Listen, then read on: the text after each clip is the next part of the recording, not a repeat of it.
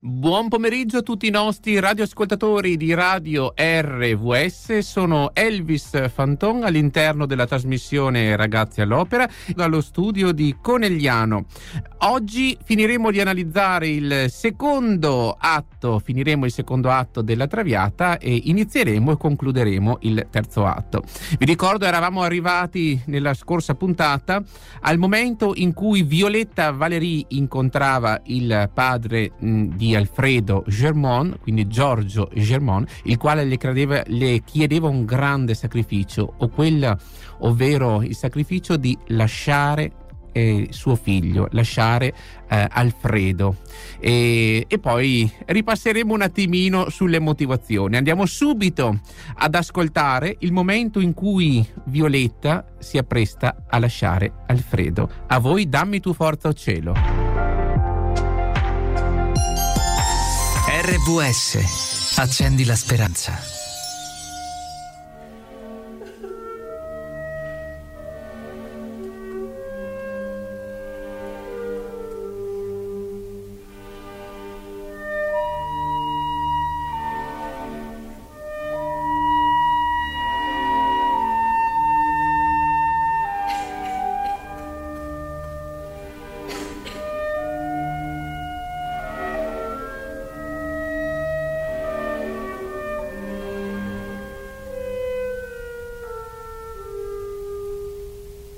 che fai?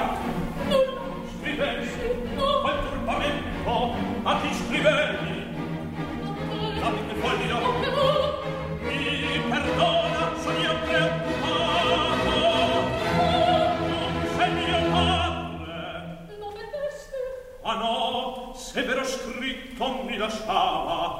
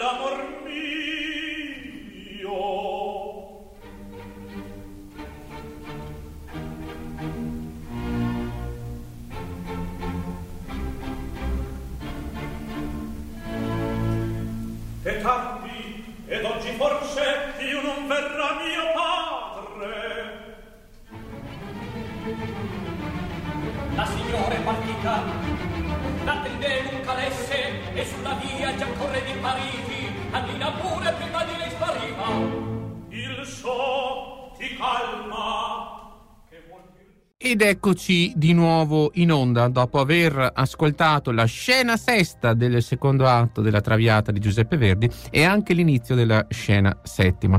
Cosa accade in questa scena? Allora, riprendiamo la storia che avevamo raccontato nelle scorse puntate, eh, ovvero mh, Violetta è molto innamorata di Alfredo, su questo non c'è dubbio, e fa venire il brivido quando si arriva al momento di questa esplosione musicale eh, d'amore, amore e musica che si fondono, in cui Violetta dice ad Alfredo amami Alfredo, amami quanti io t'amo, amami Alfredo quanti io t'amo, quanti io t'amo e lì finisce quel culmine musicale che non può non far venire un brivido nell'ascoltarlo, soprattutto se si conosce la scena e ciò che sta avvenendo.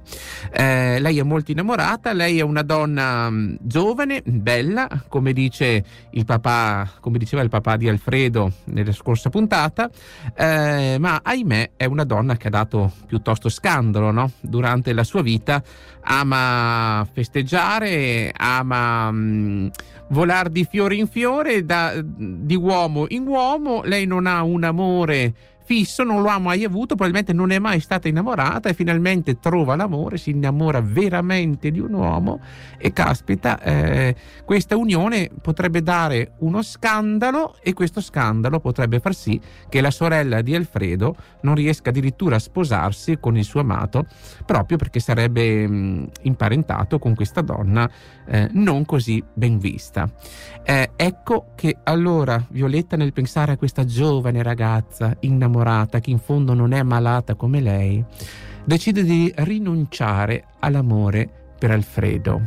E mm, non è facile per lei uno rinunciare al suo vero amore, l'unico amore che ha provato e dice caspita, è la prima volta che provo amore nella mia vita e sono costretta a lasciare questo amore, che è amore vero, amore puro, non sapevo neanche cosa fosse fino a qualche mese fa. E, e poi, dopo aver preso questa decisione per il bene di questa sorella di Alfredo, che se no non potrebbe nemmeno sposarsi nella maniera più tranquilla, cosa decide di fare? Eh, cioè, lei decide di lasciarlo, ma non sa come fare e trova una soluzione.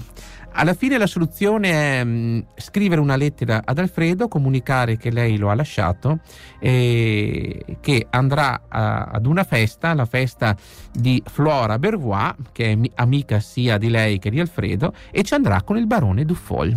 Quindi quando arriverà questa lettera ad Alfredo, Alfredo sarà arrabbiatissimo, Alfredo non sa nulla di ciò che è accaduto, non sa che lei ha parlato con suo padre, che lui gli ha fatto questa richiesta, che... E Alfredo ha una grande rabbia, accecato dalla rabbia, si sente tradito e quindi vuole andare anche lui alla festa eh, e vuole sfidare la sorte guardando in faccia Violetta e dicendo a tutti perfetto, bene mi hai lasciato, ecco qui i tuoi soldi, eh, come dire per ciò che tu hai fatto per me io ti ho pagata, praticamente l'ha trattata come fosse quasi una prostituta, no? qui e qui pagata io t'ho. Ehm, naturalmente, subito dopo aver ricevuto la lettera di Violetta, riceve la visita del padre. Ripeto, lui non sa che il padre ha già parlato con Violetta. E qui c'è una tra le più belle, secondo me, arie per baritono che può aver scritto Giuseppe Verdi, eh, ovvero abbiamo eh, l'aria che è molto conosciuta di Provenza, il mare e il suol. Di che cosa parla quest'aria del padre di Alfredo.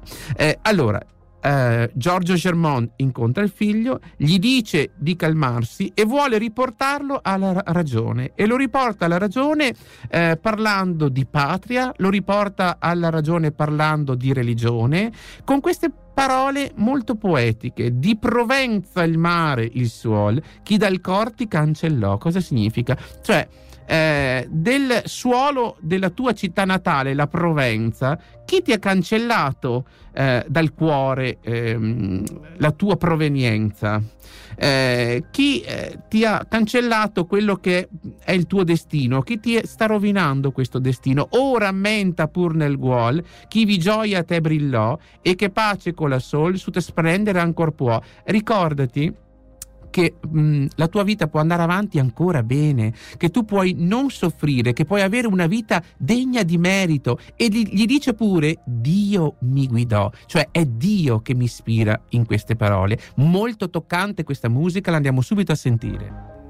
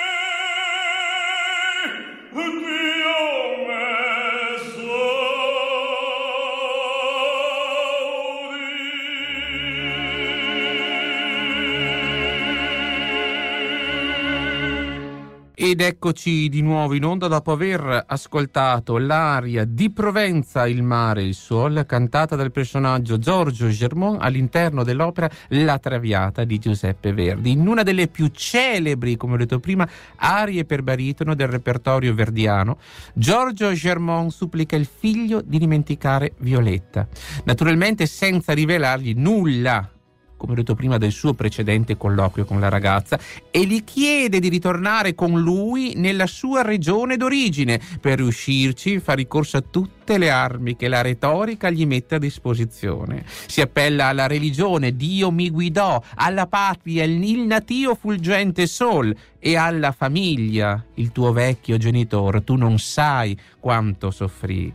Musicalmente il brano ricorda quasi una ninna nanna col suo andamento cantilenante, senza dubbio per rinfocolare il legame fra padre e figlio e quello con il passato e con il paese d'origine e dell'infanzia. Ma Alfredo non si lascia commuovere dal padre, anzi quasi non gli presta nemmeno attenzione, talmente che è impegnato a rimurginare fra sé e sé propositi di vendetta contro questa donna che per lui lo ha lasciato. Quindi respinge l'abbraccio di Germont, padre, che tenta nuovamente di convincerlo a venire con lui, rassicurandogli che non gliene vuole per il suo comportamento dissoluto, che tanti guai sta causando alla famiglia.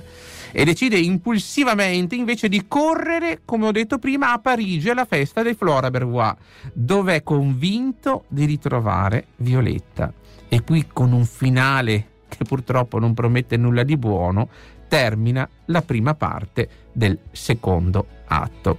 Eh, è ricca di emozioni quest'opera.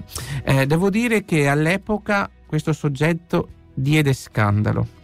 Eh, proprio per questo amore licenzioso di, di Violetta Valéry.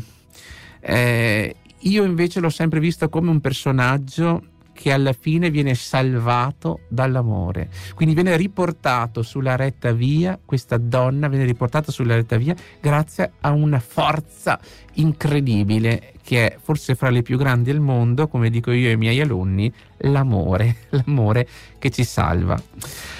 Ecco che eh, si apre la scena nona e che io ho lasciato ampio spazio alla musica, abbiamo ben sei minuti di musica perché non si riusciva a tagliare nulla perché è tutto veramente ben congegnato da Verdi, è impossibile tagliare una meraviglia. Siamo nella galleria nel palazzo di Flora Bervois, riccamente eh, addobbata e illuminata, una porta nel fondo e due laterali, a destra più avanti un tavoliere con quanto occorre corre per il gioco. A sinistra ehm, ricco tavolino con fiori e rinfreschi, serie varie e un divano. Flora, il marchese, il dottore e altri invitati entrano alla sinistra discorrendo fra loro. In questa scena nona del secondo atto inizia Flora Bervois a presentare a tutti i suoi ospiti eh, i vari personaggi che ci saranno alla festa perché non ci sarà solo il barone Dufol e Violetta Valéry, ma ci sarà anche eh, il dottore, ci sarà il marchese, ci saranno addirittura delle zingarette che prediranno il futuro leggendo la mano eh, di chi è presente a questa festa e ci saranno anche dei matadori venuti da Madrid per allietare. Sentiremo tutto questo in questa scena decima, iniziando appunto con Flora Bervois, quindi avremo liete di maschere la notte, eh, Neduce il Viscontino, Violetta ed Alfredo anche invitai, se non altro il marchese risponde risponde a Flora Bervois dicendo ma non eh, avete sentito l'ultima novità? Quale? risponde Flora. Ma Violetta e Germont sono disgiunti. Ella verrà qui col barone. E eh, il dottore dice: Caspita, li vidi ieri ancora parean felici, sode rumore sulla destra, silenzio udite, giungono gli amici e con un ritmo incalzante arrivano le zingarette che predicono il futuro di tutti gli astanti. Ehm, arriva poi il um, nostro personaggio Alfredo Germont, il quale si metterà a giocare e vincerà al gioco. Eh, asserendo fortuna reca il gioco, eh, sfortuna purtroppo innamora. Andiamo subito a sentire questa scena nona e decima. A voi regia, avranno lieti di maschere la notte.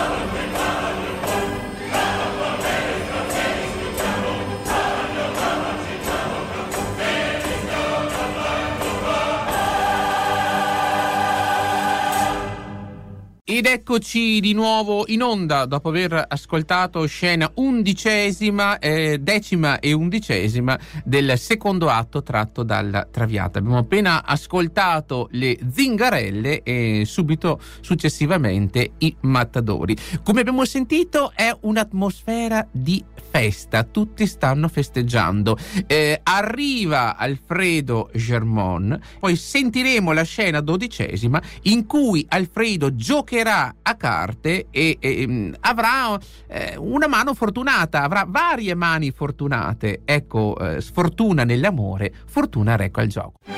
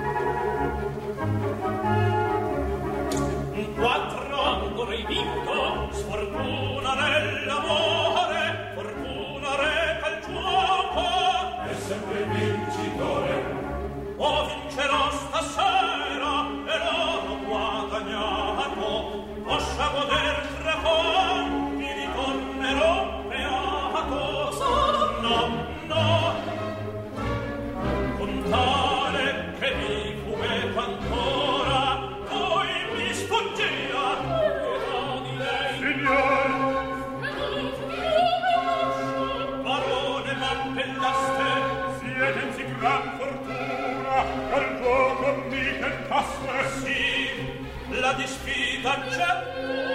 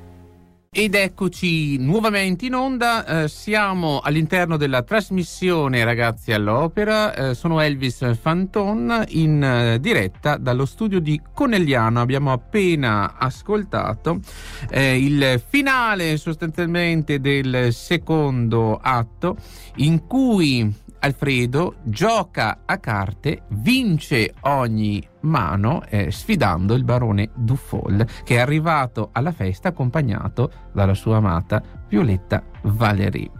Eh, ecco, naturalmente per sempre esigenze di tempo, eh, il tempo corre sempre velocemente, soprattutto quando si ascoltano musiche veramente belle.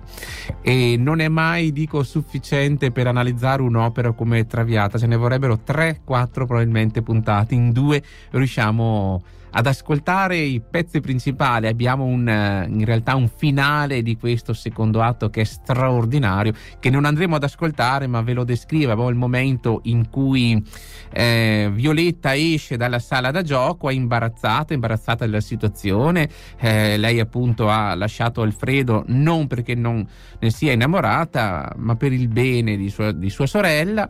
Eh, Alfredo la aspetta fuori la sala da gioco, i due si incontrano, lui la offende, le lancia dei soldi, tutti i presenti sono sdegnati, compreso il padre di Alfredo eh, che dice che eh, rende disprezzo a se stesso disprezzare una donna, non gli fa onore, quindi sente le sue anche da suo padre, oltre che da tutti i presenti, i quali si avvicinano a Violetta, la consolano eh, ecco, e qui termina il secondo atto. Come si apre il terzo atto, di cui andiamo solo ad ascoltare due brani musicali, anche se in effetti non è lunghissimo il secondo atto musicalmente parlando, però appunto abbiamo solo due brani musicali che ascolteremo su molti.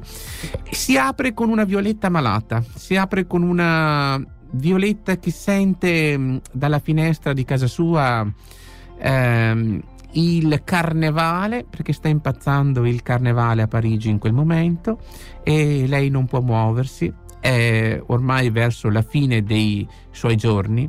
Annina, la cameriera, reca una notizia meravigliosa a Violetta.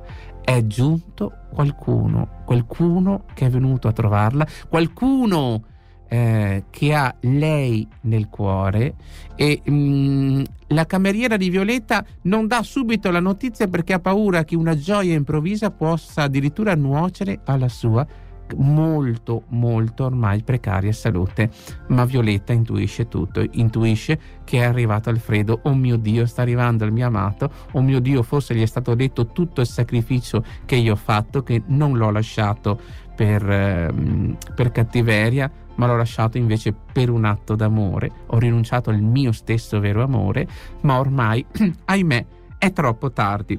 I due si incontrano, eh, Alfredo capisce che le condizioni di Violetta non sono per nulla rose, capisce che sono molto probabilmente le sue ultime ore di vita e, e si innesca un duetto che è veramente straordinario, che fa sentire l'amore di entrambi e quanto loro, pur essendo consci che, che Violetta è arrivata alla fine, eh, vogliano così cantare insieme sperando che il loro stesso amore, non lo so, li possa salvare. E quindi mh, pensano di riuscire a a lasciare Parigi, di trascorrere la vita uniti, eh, di finire tutti i loro affanni che, che ci sarà luce nella loro vita, perché è con queste parole che inizia proprio il duetto, ovvero Parigi, o oh caro, noi lasceremo, la vita uniti trascorreremo, decorsi affanni compenso avrai, la mia salute rifiorirà. Naturalmente è un sogno, è un bellissimo sogno, sospiro e luce tu mi sarai, tutto il futuro ne arriderà, riusciremo a, a avere un futuro bellissimo insieme. Ora che sei qui, sono sicuro che riuscirò, sono sicura riuscirò a guarire. Alfredo risponde con sì certo Parigi o oh cara noi lasceremo, la vita unita e trascorreremo. Ripete anche lui De Corsanfanni compenso avrai, la tua salute rifiorirà. Sospiro e luce tu mi sarai, sarai la mia luce, sarai il mio sospiro. Tutto il futuro, ne arriderà, avremo tutto il futuro che ci sorriderà dinanzi a noi. Ah, non più a un tempio, Alfredo andiamo, del tuo ritorno, grazie rendiamo, ma Alfredo la vede impallidire. Violetta dice: È nulla, sai, gioia improvvisa non entra mai senza turbare mesto il cuore. Cioè, è la gioia nel vederti che crea in me questo pallore, non ti preoccupare. Grandio, Violetta, spaventato risponde Alfredo. È il mio malore, fu debolezza. Ora sono forte, e vedi, ti sorrido, sono forte sostanzialmente Alfredo sta capendo che Violetta non ha più speranze di vita. Arriva il, arriva il padre di Alfredo Germont, Giorgio Germont, e Alfredo si rivolge al padre con parole molto dure dice guarda, alla fine cosa hai fatto, padre, no? E lui dice ti prego non, non lacerarmi di più perché ora vedo tutto quello che è accaduto. Mai avrei immaginato Violetta, Violetta fosse così tanto malata e mai avrei immaginato di chiedere a lei un sacrificio così grande. Eh, non solo nello spiegare, poi sentirete la musica, è veramente, secondo me, questa traviata tutta, tutta un palpito. Una delle opere di Verdi, non dico mie preferite, perché ce ne sono tantissime, però è un'opera che veramente fa palpitare il cuore.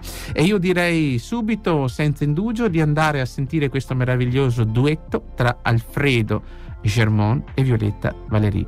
Parigi o cara, noi lasceremo. A voi regia.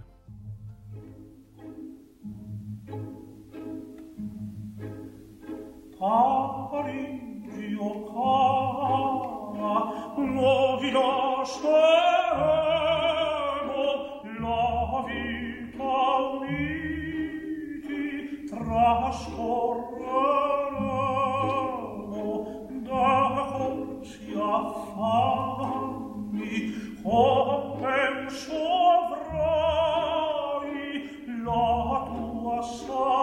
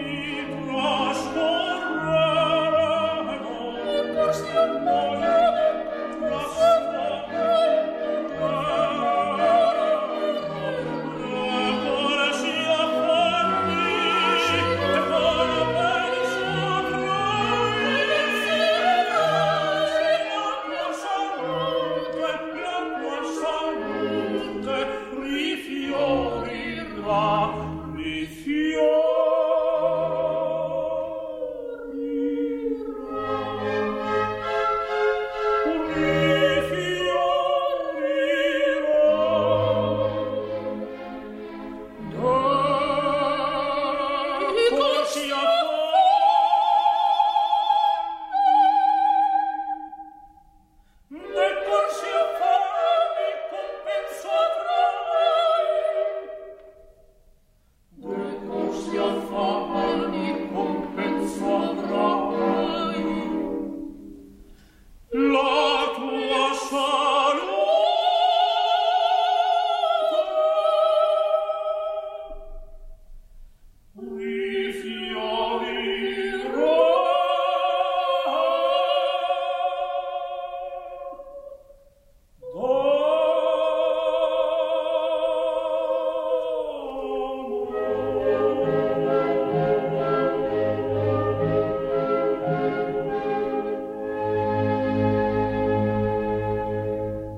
Ed eccoci di nuovo in onda. Abbiamo appena ascoltato il duetto Parigi-Ocara tratto dal terzo atto della Traviata di Giuseppe Verdi. Questo meraviglioso sognare di andarsene da Parigi insieme.